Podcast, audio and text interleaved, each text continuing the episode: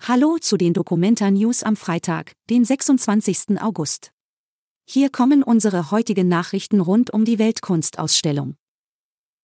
Luftbad am Auedam soll dauerhaft bleiben. Fast hätte Kassel zur Documenta ein Flussbad wie in alten Zeiten auf der Fulda bekommen. Das hatten ursprünglich die Architekten vorgehabt, die am Auedam bei der Spitzhacke das Luftbad mit hölzernen Stegen, einer Sandfläche und aus Weiden geflochtenen Kabinen geschaffen haben. Doch für Badeplattformen direkt auf dem Wasser wären die Haftungsfragen zu kompliziert gewesen. Obwohl ein baulicher Wasserzugang deshalb fehlt, hat sich das Luftbad zu einem äußerst beliebten Ort für Flussschwimmer und Sonnenanbeter entwickelt.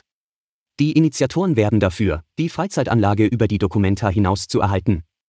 Eine Diskussionsveranstaltung nächste Woche vor Ort soll Perspektiven ausloten, unter welchen Bedingungen das möglich wäre.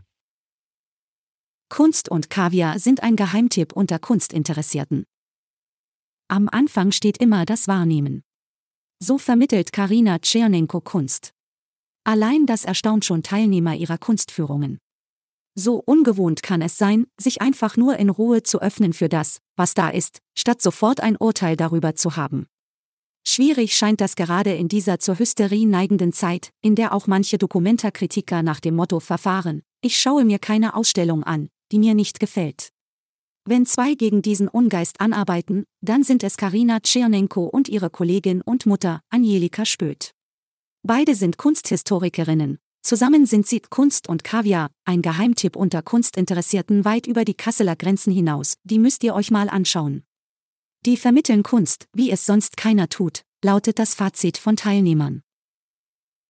Feras Publishing Practices zeigen in der Hafenstraße eine Bildgeschichte zum Durchspazieren. Viele kennen den Fotoroman vielleicht noch aus dem Bravo-Magazin, in dem dramatische Geschichten durch aneinandergereihte Fotos mit Sprechblasen erzählt werden.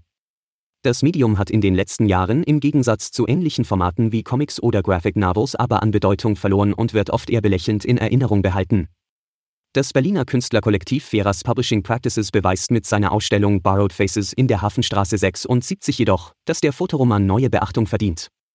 Es zeigt sich, dass man Lesern damit auf beeindruckende Weise auch komplexe Themen näherbringen kann. Stelzen-Workshop für Kinder.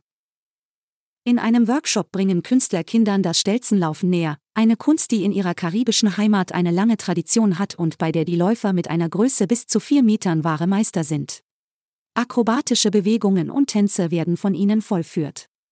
Heute wird es immer schwieriger, Kinder und Jugendliche für diese Tradition zu begeistern, erzählt Christon Chen. Er selbst hat das Stelzenlaufen als Kind gelernt und nun viel Freude daran, den Kindern in dem Workshop bei Ruru Kids auf die Stelzen zu helfen. Der nächste Termin ist am morgigen Samstag ab 17 Uhr. Alle Infos zur Dokumenta findet ihr auch auf hna.de/dokumenta. Wir wünschen euch ein schönes Wochenende. Bis Montag.